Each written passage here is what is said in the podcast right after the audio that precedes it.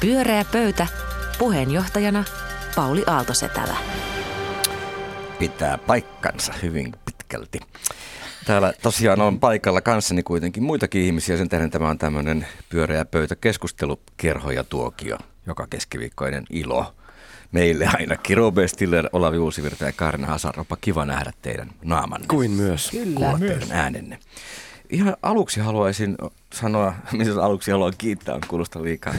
Aivan aluksi. Komissaari Urpilaiselta. niin, niin, sanoisin, että mä tulin tänään tänne Nordic Business Forumista jotain sanoa leukkiakseni ollenkaan, musta on mielenkiintoinen hieno puhetapahtuma. Mutta siinä on jotakin erityistä tänä vuonna mielestäni, koska sitä ei avannut George Clooney, joka puhuu huomenna samassa mm-hmm. paikassa, eikä Jorma Ollila eikä kukaan yritysjohtaja. Siksikö sinulla on musta poolo? Siksi Päällä. minulla on musta poolo, koska tänään siellä puhuu Steve Wozniak, niin kuin Applen toinen perustaja. Ää, niin, vaan, vaan tämän tilaisuuden kaikille seitsemälle tuhannelle päättäjälle suunnatun keskustelutilaisuuden avasi kahdeksanvuotias Melinda – joka muistutti tulevaisuudesta meitä kaikkia. Ja muistutti, että kun paikalla on paljon johtajia, niin johtajan tehtävä on tehdä maailmasta parempi paikka. Ja Minusta se oli aika hieno, että tulevaisuus kävi luonamme silloin, kun tehdään päätöksiä ja pohditaan tulevaisuutta. Mitä te ajattelette tämmöistä? Onko tämä joku uusi trendi, että lapset ovat nousseet muuallakin kuin ympäristöliikkeessä niin kuin estraadille? No minusta se on ihastuttava trendi. Minusta lapsia pitäisi kuunnella paljon enemmän, ainakin omakohtaisten kokemusten perusteella. Ennen kaikkea viisivuotiailla tytöllä on niin kuin erittäin viisaita, kirkkaita. Joku semmoinen kirkkaus on siinä, mikä sitten jos niin kuin hämärtyy ja, ja, ja sakeutuu sitten niin kuin iän myötä. Ehkä se tapahtuu myös jonkinlaista kyynistymistä. Mutta tota, joo, lasten ääni, se, sitä pitäisi kuunnella enemmän. Ja tota, no onhan se millä tahansa julkisella areenalla diversiteetin lisääntyminen, oli siellä sitten vanhoja ihmisiä, nuoria ihmisiä, erila, kaikella tavalla erilaisia ihmisiä, vammattomia ja vammaisia ja muita, niin se on aina hyvä, että meillä säilyisi kirkkana mielessä, että me ollaan täällä samaa porukkaa ja samassa veneessä koska tämä keskustelu vaatii nyt ehdottomasti kyynisen puheenvuoron, niin olen Ole käytettävissä hyvä. siihen. Äh, ensinnäkin totean, että äh, kun tämä tyttö jo, äh, on kahdeksanvuotias, niin tämä tarkoittaa käytännössä sitä, että Greta Thunberg on täti nykyään. Hän on kaksi kertaa vanhempi. Joten mä sanoisin, että merkitseekö tämä trendi nyt sitä, että Greta Thunberg niin kuin edustaa jo äh, jonkinlaista tätisukupolvea äh, kohta, äh, kohta mä olen sitä mieltä, että ihan hyvä ilmiö, oikein hyvä, mutta toivottavasti näitä lapsia ei tuotteisteta. Toisin sanoen, että heitä käytetään ikään kuin marionetteina. Instrumentalisoida. Instrumentalisoidaan, välineellistetään niin, että jokaisessa sitten äh, tällaisessa konferenssissa kohtaan tämä lapsi, joka antaa ikään kuin hyvän fiiliksen kaikille. Näin kyyninen minä Pauli olen ja minä nautin omasta kyynisyydestä. Mutta mut jäit, jäit yksi kolme vähemmistöön kuitenkin mm. tässä. Olavi, mikä on meidän seuraava teema? Joo, äh, mua on itse asiassa vuosien ajan kiinnostanut tämmöinen kysymys kuin, että minkälaiset ihmiset äh, päätyvät poli- poliitikoiksi, päätyvät politiikan pariin. Hyvä kysymys. Ja, tota, ja, ja tätä kysymystä on nyt sitten myös tutkittu. Viisi huippututkija, viiden huippututkijan joukko on tehnyt tämmöisen tutkimuksen Who Becomes a Politician, joka on julkaistu Harvardin yliopiston julkaisemassa arvostetussa tiedejulkaisussa. Ja Helsingin Sanomat teki tähän liittyen jutun ja tota, tässä jutussa siis tutkimuksen tulos oli, että näin ainakin, ainakin Ruotsissa poliitikoiksi päätyvät keskimääräistä älykkäämmät, kyvykkäämmät ja johtamista taidoiltaan, kognitiivisilta taidoiltaan kykenevämmät ihmiset. Ja välillä kuitenkin tulee itselle semmoinen fiilis, että tosi paljon hyvin potentiaalisia poliitikkoja jää, myös, tota, valitsee toisin. Ja esimerkiksi yhtenä kourin tuntuvana esimerkkinä, konkreettisena esimerkkinä haluaisin ottaa tämän pyöreän pöydän jäsenet esille. Minä olen sitä mieltä, että te kaikki olisitte loistavia ää, poliitikkoja, te olette, te olette superälykkäitä, ää, lahjakkaita kaikilta No kognitiivisilta liioitella. kyvyiltä, niin kuin aivan Onpa- yli, onpa hien- hienoa tekstiä kyllä, Ja nyt on syvällistä. Ja olen myös varma siitä, että teitä kaikkia on myös kosiskeltu politiikkaan, olenko oikeassa. Mutta kysynkin teiltä nyt alkuun, että miksi ette ole lähteneet politiikkaan? No niin, tunnustetaan. Ruben No aloittaa. olin 90-luvun alussa eduskuntaehdokkaana ja eh, täytyy sanoa, että peli oli... Demariehdokkaana, Demariehdokkaana. Äh, äh, Onneksi kansalaiset, he ovat paljon fiksumpia kuin olisin olettanut. He eivät valinneet minua eduskuntaan, joka oli aivan oikea päätös. Äh, jos olisin politiikassa, niin olisin Boris Johnsonin kaltainen poliitikko. Toisin sanoen hyvin edesvastuuton, äh, äh, semmoinen herjanheittäjä, läpändeerosmies. Ja minun mielestäni tämän ajan politiikka on aivan täynnä tällaisia hahmoja. Minua ei sinne kaivata. Toiseksi mun täytyy sanoa omien kokemusten perusteella, että se on henkisesti todella kovaa peliä nimenomaan puolueiden sisällä ennen vaaleja. Ja kun esimerkiksi media-alalla niin puukotukset tulevat yleensä edestä, niin politiikassa ne tulevat selkäpuolelta. Kaarina, onko sua pyydetty? No tota, sanon tähän sillä tavalla, että tuosta tota, puukotuksia, jos tulee, minua ainakin läiskitään päin naamaa koko ajan, että siinä mielessä ei varmaan tuntuisi missään. No mä mietin tuossa, että mähän sopisin todella hyvin sinne eduskuntaan, siis siinä mielessä, että, että mulle pikkutakki päälle ja tukka taakse, niin mähän näytän aivan Timo Soinilta. Mulla on esiintymiskokemusta, mä saisin riehat päälle täysistunnossa, kun kamera käy. Ja tota, nyt viime viikko on osoittanut, että on jotakin algoritmia olemassa, joka näyttää, että aina kun mun nimi vaan saadaan otsikoihin, niin sehän pannaa, oli syytä tai ei. Et siinä mielessä mä voisin tuoda niinku huomiota monella tavalla puolueelle kuin puolueelle, mutta ehkä Rubenin kaltaisesti ajattelee, että en sitten tiedä, minkä merkkistä se välttämättä se huomio aina olisi. Että olisiko se sitten loppupeleissä niin kuin millekään puolueelle etu. Tämä oli hieno. Mitäs. Pauli? On pyydetty, mutta en ole myöskään lähtenyt. Miksi? No, mulla on ollut niin mielenkiintoisia muita työtehtäviä. Tota, mites, mutta itse asiassa Olavi, No joo, on, on kyllä pyydetty No nyt näissä viime vaaleissa ja sitä edellisissäkin ja tota, useammasta puolueesta, mutta mä oon ehkä se päällimmäisin syy, miksi mä oon jotenkin aika intuitiivisesti suoralta kädeltä aina osannut kieltäytyä, on, että ö, multa puuttuu pitkäjänteisyyttä ja kärsivällisyyttä ja, ja multa puuttuu intohimoa. mutta sulla on ihan poikkeuksellinen itsereflektiotaito, joka poliitikolla on kanssa. No näkö, se on ehkä, ki, kiitos tästä kohteliaisuudesta, mutta, tota, mutta sitten kuitenkin tavallaan mä, mm, mua kiinnostaa seurata politiikkaa ja mä, mä, tota, mä mielelläni pidättäydyn tällä puolella. Täältä on helpompi sitten huudella, että, että tota, ei noin. Ja tota, on helppo sitten jossitella ja, ja tota, huudella puskasta. Tästä artikkelista ää, lyödään muuten sitten vielä vetoa, että kuka meistä lopulta sitten kuitenkin päätyy poli- politiikkaan, niin kuin Mikko Alatalo. Uh, never say never. Mutta tästä, Pitää tästä tästä on- eläkerahat saada.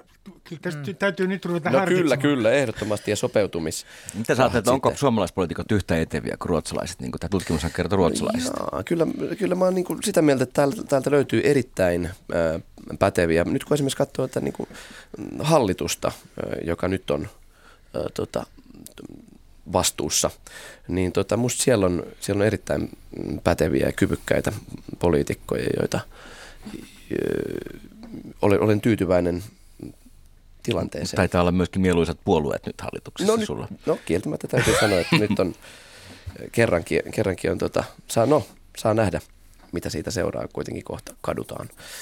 Mutta tuota, tässä haastattelussa tai tässä artikkelissa oli, oli sitten kysytty kommentteja myös äh, suomalaisilta tutkijoilta.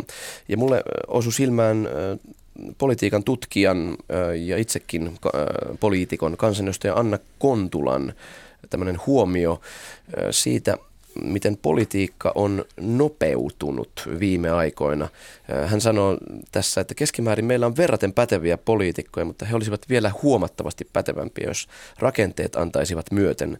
Hän kaipaa politiikkaan hitautta, jotta asioihin ehtisi perehtyä ja asioista ehtisi keskustella. Linjakeskusteluja politiikassa ei käydä enää lainkaan. Asioita ei kontekstoida. Televisiossa joutuu käsittelemään kapitalismin ongelmat kymmenessä minuutissa. Hän sanoo, mitä mieltä olette, onko todella näin, onko politiikka lainausmerkeissä nopeutunut? Tota, no totta kai se on sosiaalisen median myötä nopeutunut, kun, kun jokaiseen älähdykseen halutaan niin reaktio välittömästi ja sitä pitää tuottaa tähän meidän yhteiseen mediamaisemaan. Niin ihan varmasti on ja mä kyllä soisin samaa hitautta myöskin, myöskin vähän niin kuin monellekin alalle tässä mielessä, että voisi tehdä jonkinlaisia harkittuja päätöksiä ja miettiä oman toimintansa motiiveja ja perusteita sillä tavalla, että sitten jos niistä tulee jotakin puhetta, niin ei säikähtäneenä reagoisi vain heti jotakin, vaan että olisi sitten ne perusteet antaa. Niin siitähän seuraisi parempaa, syvempää julkista keskustelua myös meille kaikille, eikä vain politiikkaan. Mm. Minusta poliitikon elämä on yhtä pelkkää helvettiä. Sympatia on täysin heidän puolellaan ää, näinä aikoina. Ensinnäkin juuri tämä somen helvetti, jossa täytyy koko ajan reagoida asioihin. Toiseksi, kun eletään globaalissa taloudessa, heidän kohtalonsa, jos on hallituksissa määrää kansainvälinen suhdanne pitkälti, ja sitten heidän on kuitenkin niin kuin esitettävä kansalaisille, että he pystyvät niin kuin ikään kuin suvereenisti jollain tavalla vaikuttamaan ää, Suomen talouteen ää, kulloisellakin hetkellä. Joten tähän koko systeemiin, tähän koko tarinaan, siihen on jotenkin sisäänrakennettu tältä osin valhe, joka ei ole kovin mukava poliitikolle. Ja sitten kolmas asia on se, että poliiti- poliitikot, hän perinteisestikin olleet aika lyhytjännitteisiä, mutta nyt kun e, sinne mennään, jotta saadaan merkintä cv ja e, siellä ei kukaan jaksa olla kovin kauan, koska kakkaa sataa niin paljon, niin tähän merkitsee sitä, että väistämättä tämä ikään kuin tämä aikahorisontti politiikassa lyhenee. Ei kukaan jaksa sitä julkisuutta pitemmän päälle. Jos tämä ruotsalaistutkimus on oikeassa ja nämä testit, mitä tehtiin näille ruotsalaisille, niin pitää paikkansa, niin meillä on luultavasti vielä fiksumpia niitä toimijoita politiikassa, koska, Kuinka koska, niin? koska Ruotsissa on listavaa. Okei. Ehkä ne Niin, pystyy näitä täällä. pitkiä. Niin, henkilö, henkilöthän me mitataan ja arvioidaan. Pyörää pöytä. Pyörä pöytä lähetti Helsingar Ruotsiin myöskin ohimennen tässä. Mutta mikä seuraava teema vo- voisi olla, Kaarina?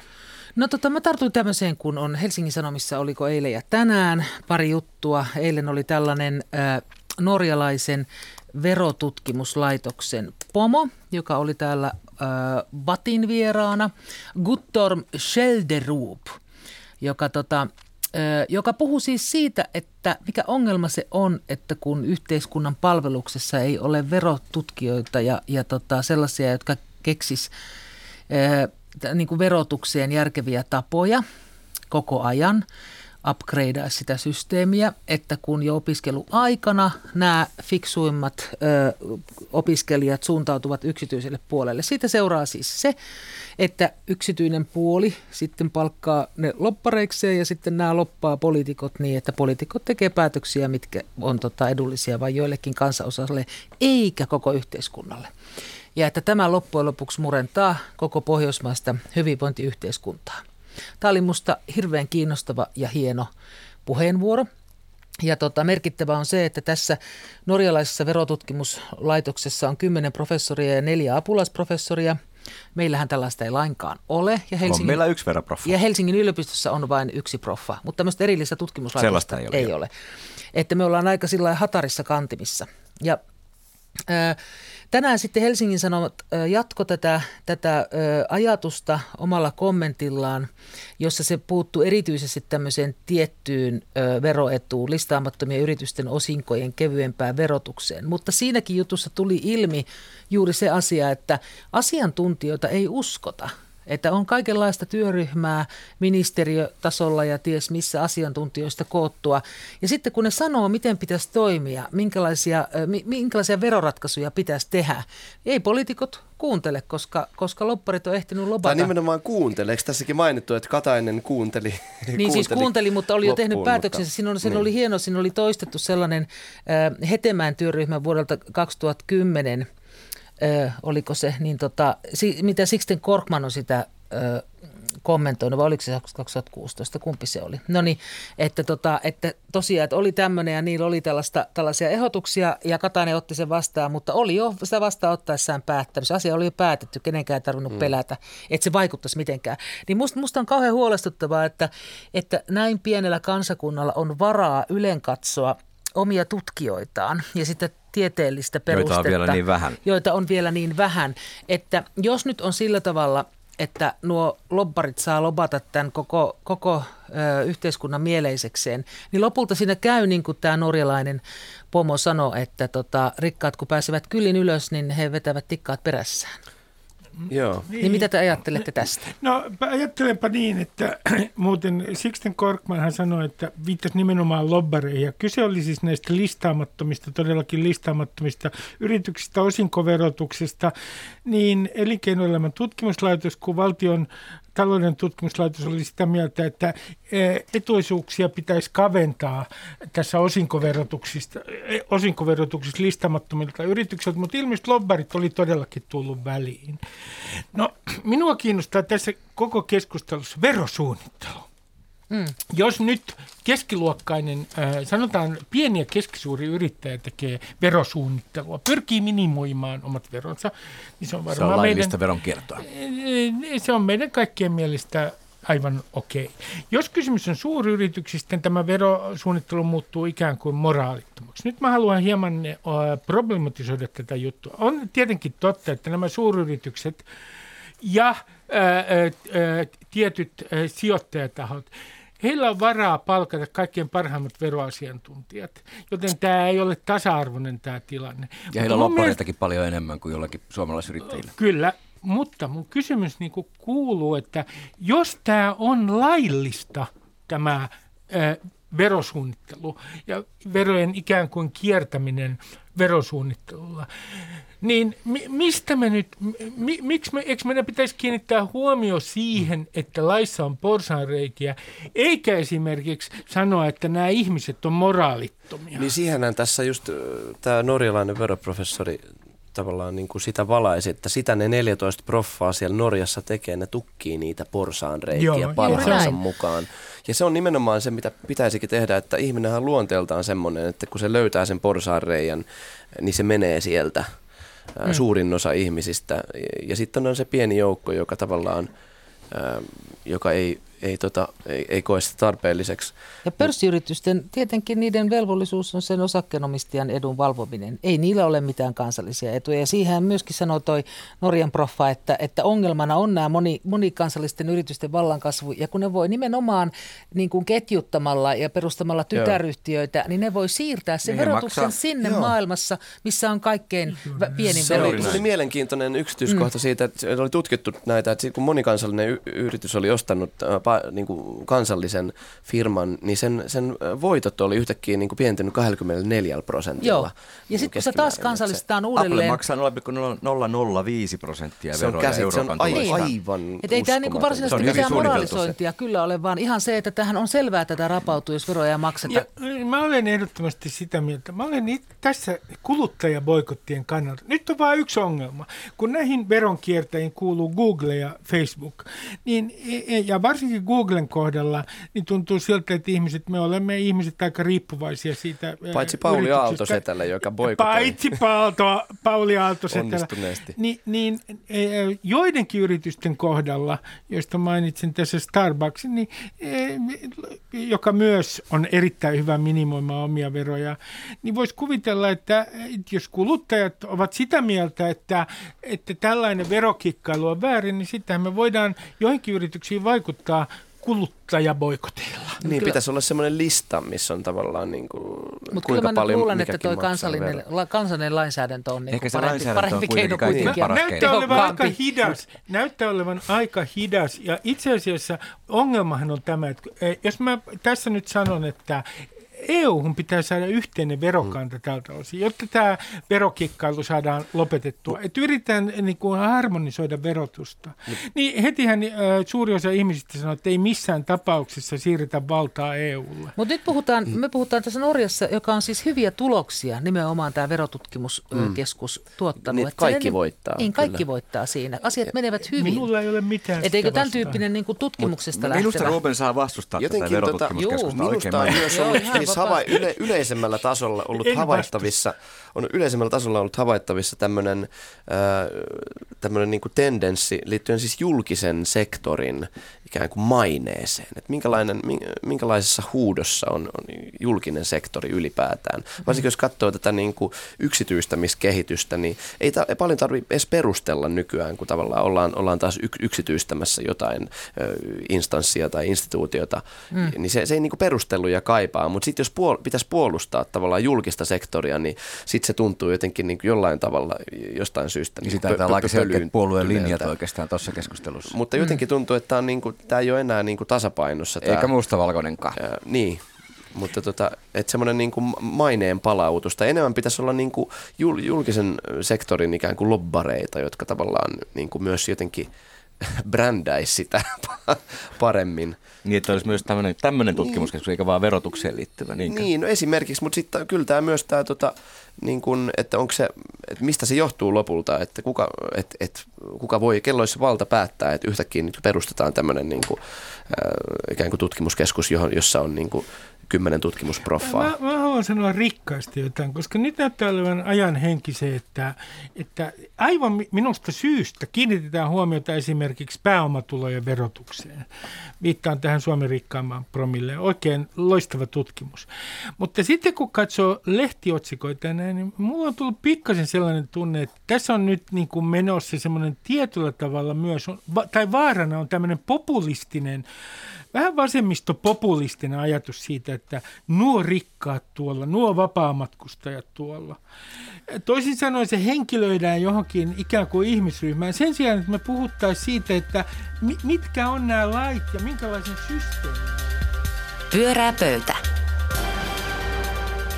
Syksyinen pyöreä pöytä paikalla Ruben Stiller, Olavi Uusivirta ja Karina Hazard. Ja viimeinen teema on Ruben mitä? Ah, lainaan Shakespearea tähän alkuun. Se kuulostaa sivistyneeltä. Erittäin. Saattaa antaa pisteet tästä lausumisesta, jos jaksatte tämän jälkeen. Elämä on kuin varjo häilyväinen, vain näyttelijä rukka, joka riehuin lavalla keikkuu aikansa ja häipyy. Se kertomus on hupsun tarinoima, täys ääntä vimmaa, tarkoitusta vailla. Olavi, Olavi, aika hyvin? Musta se meni oikein hyvin. Tota, toi niinku, tavallaan mitallinen teksti, sä sait sen hyvin soljumaan. Se tuntui tosi luontevalta. Se sop, sä ottanut sen niin kuin omaksesi. E, minä kiitän. Taiteilija koska, esitti hienon kritiikin. Koska, mihin tämä on, niin, no, liittyy? Mikä tämä, tämä, liittyy, tämä liittyy Trump joka kujan juoksu on mielestäni alkanut. Ja nyt lyön teidän kanssanne vetoa ja olen muuten muuttanut itse mielipiteeni. Tämän lähetyksen aikana? Ää, en. Itse asiassa pari päivää viime viikonlopulla. Olen ää, siis sitä mieltä, että hän ei, häntä ei valita toiselle kaudelle. Tämä kujanjuoksu, tämä mahdollinen ja varsin todennäköinen virkarikossyyte tuottavat hänelle niin paljon ongelmia ja samaan aikaan tässä prosessissa paljastuu koko ajan uusia asioita, että hän, hänen lentonsa loppuu ja nyt kysyn ensinnäkin teiltä, oletteko samaa mieltä? Sitten kysyn teiltä myös, koska että mikä on se syy, miksi ikään kuin lika ei ole koko tämän prosessin aikana tarttunut häneen? Mikä on tehnyt hänestä niin koskemattoman? Kaarina, mistä se johtuu? No ensinnäkin mä haluan tartu. sanoa, että minähän olin tuota mieltä jo silloin, kun sinä olit sitä toista mieltä. No, olit, olit. Eli, myönnetään. Tuota, kyllä, että tuota Kaarina niin, puhuu totta. Jo, tuota niin, äh, mutta miksei likaa tartu häneen, niin, niin tota, mun mielestä kysymys on jostain sellaisesta, että se on sellainen, tota, kun se on, niin kuin, se on niin kuin loppumaton väärän kuninkaan päivä. Eli kun kansalainen katsoo Trumpia, niin se, se on helppo ajatella näin, että, että tuollainen minäkin olisin, jos minä olisin vallassa. Just tuolla tavalla mä sanoisin, hmm. just noin mä tekisin. Eli äh, kuvitella itsensä siihen asemaan sen sijaan, kun on perinteisesti, me ollaan katsottu valtaa pitäviä niin, että noilla on enemmän tietoa ja taitoa kuin meillä, ne tietää mistä ne puhuu. Ne voi olla vähän etäisiä, ne voi esimerkiksi pitää diplomaattisia suhteita sellaisiin tahoihin, jotka vois näyttää e-, ensin vähän niin kuin erikoiselta, olla ystävällisiä semmoisille tahoille, jotka on vähän, vähän tota erikoisia. Me ymmärretään, että se on diplomatiaa. Siellä tapahtuu jotakin, mitä me emme ymmärrä. Eli mä ymmärrän itseni kansalaiseksi ja sen toisen vallan vallanpitäjäksi. Mutta tällä hetkellä Trumpin kanssa eletään sitä, että hei se on ihan niin kuin mä. Ja nyt olisi niin kuin, asiat olisi tosi hyviä, jos mä saisin määrätä kaikesta. Että se on sellaista niin kuin loputonta infantilisoitumista. Mulla on taas niinku, vaan toista mieltä tuo, tuohon nähden. Mä, mä oon mm. aivan varma, että siis mun vatsassa olisi revennyt joku sisäelin, eh, jos mä tota, olisin joutunut näkemään itseni siinä tekemässä niitä samoja mö, mö, möläytyksiä. Että, että mä, mä olisin niin häven, hävennyt itseni kuoliaaksi, mutta mä ajattelen, että se eh, Trumpin taika – onkin nimenomaan siinä täydellisessä häpeämättömyydessä. Et, et se, on, se, on, niinku, se, on, se on nimenomaan kyse on niinku häpeämättömyydessä. Eli se on, se on täysin niinku, se on semmoinen joku a, hänen aivojen arkkitehtuuriin liittyvä ominaisuus, että, että hän on saavuttanut semmoisen niinku täydellisen aristokraattisen aseman, jossa ää, hän on päässyt irti täysin ikään kuin siitä ajattelusta, että mitä muut ihmiset mm. minusta ajattelevat. Että se ei välitä paskan vertaa siitä. Ja toisin, toisin kuin kaikki me muut. Niin ei, se on tavallaan... ei pidä paikkaa samaa sitä mieltä, että se välittää koko ajan hulluna siitä, mitä sitä ajatellaan. Minkä takia se koko ajan muuten tuolla Twitterissä huutaisi vääristä uutisista ja, ja tota, yrittäisi korjata itseään kohdistuvaa katsetta? No miten, sit, miten se ei silti häpeäisi? Miten sitä ei nolota niin kuin, äh, ne kaikki idio, idiootit. Voi hän hävettää, vaikka, vaikka se hakeekin rakkautta. Hän ei ehkä ole kovin häpeä herkkä. Häpeä niin. vaatii jonkun tyyppistä älykkyyttä. Mä ajattelen näin, että amerikkalainen poliittinen systeemi on tietysti tehnyt ja poliittinen kulttuuri on tehnyt Trumpista mahdollisen ja hänen koskemattomuudestaan. Ja yksi syy, mikä on tietenkin aika kesken, on tämä poliittinen polarisoituminen republikaanien ja demokraattien välillä. Että kun mikä tahansa kysymys on sellainen, että, että on pakko olla siitä eri mieltä kuin se vastapuoli.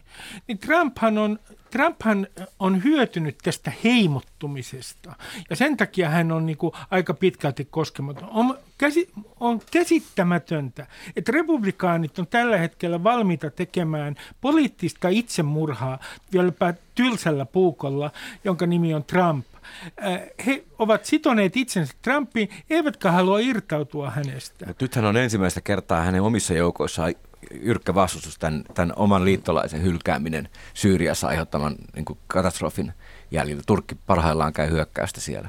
Ja se saattaa jopa ehkä olla. Tosin mä oon ennenkin ennustanut tässä väärin, että tämä oli viimeinen niitti, mikä Trump teki. Mutta oliko se, oliko se niin kuin virhe, oliko se taktinen virhe?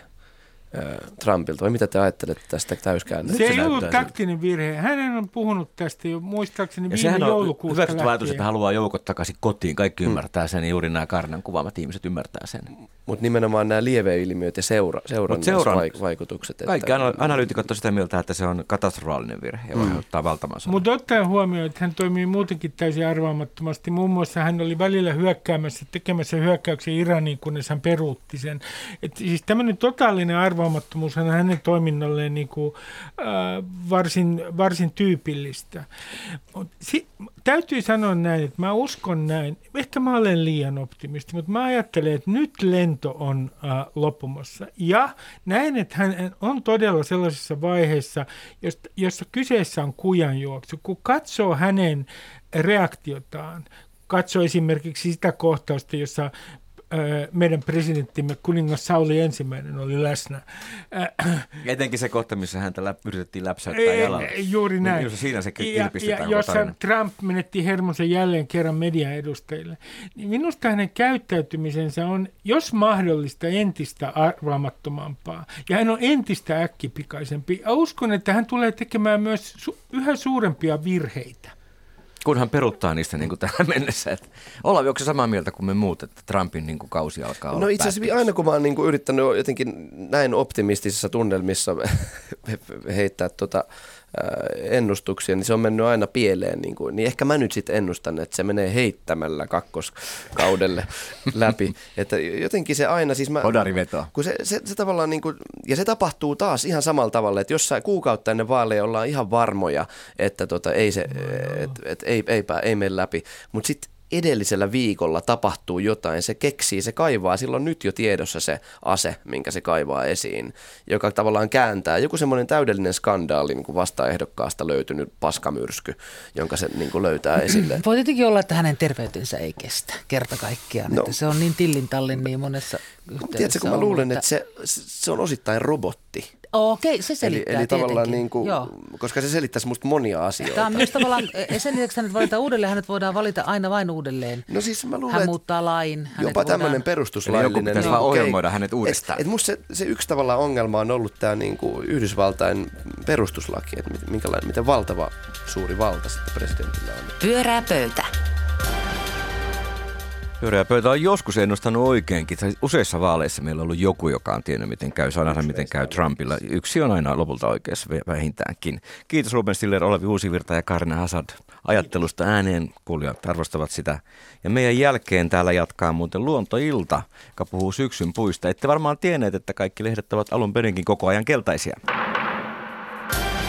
Pyörää pöytä.